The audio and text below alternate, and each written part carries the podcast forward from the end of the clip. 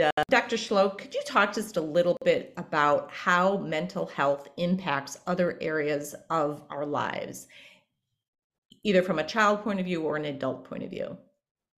Yeah, you know, I think um, I think the biggest thing that maybe I want folks to understand with that question, uh, Laurie, even is is um, th- there's no aspect of life that isn't touched by mental health, right? And if we think about it, um, just in our normal day to days, when we're having an off day, right? Maybe we're a little bit more tired. Maybe maybe you know something happened that put us in a bad mood, etc.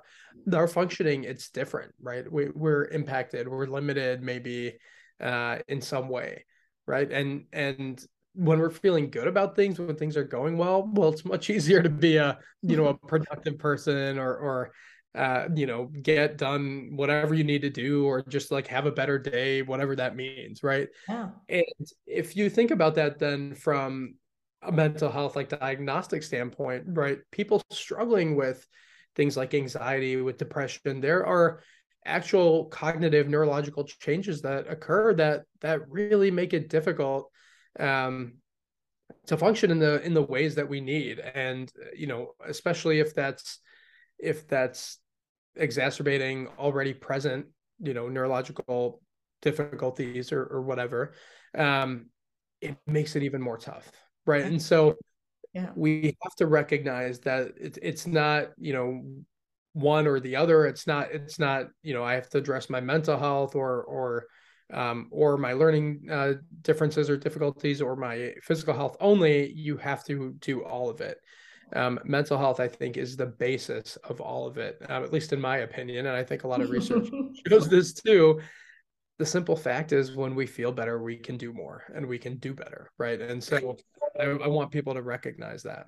Yeah, absolutely. And I think in in our special ed world, you know, we call it kind of like comorbidities. You know, I can't imagine, you know, or I can't imagine, you know, a student with a learning difficulty and maybe they have an attention deficit and then they have a mental health um, issue as well, they're going to work off of each other. And sometimes it's hard to tweeze out or discern which came first, you know, the chicken or the egg, you know, type of thing.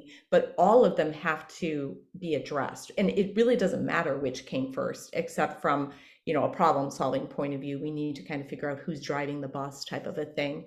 But I think you're absolutely right. I think my heart goes out to these kiddos who are trying to figure it out. They may have some executive functioning issues. And then if their anxiety is high, even their coping skills that they use with executive functioning can be off the charts because they might not be working on that day because their anxiety is so high or maybe their attention is bringing everything else down because there's stuff that's happening outside the window making learning really hard. So i think from my lens of you know an advocate we really have to stop and take a look and say hey what's happening in the classroom? You know what's happening in your home?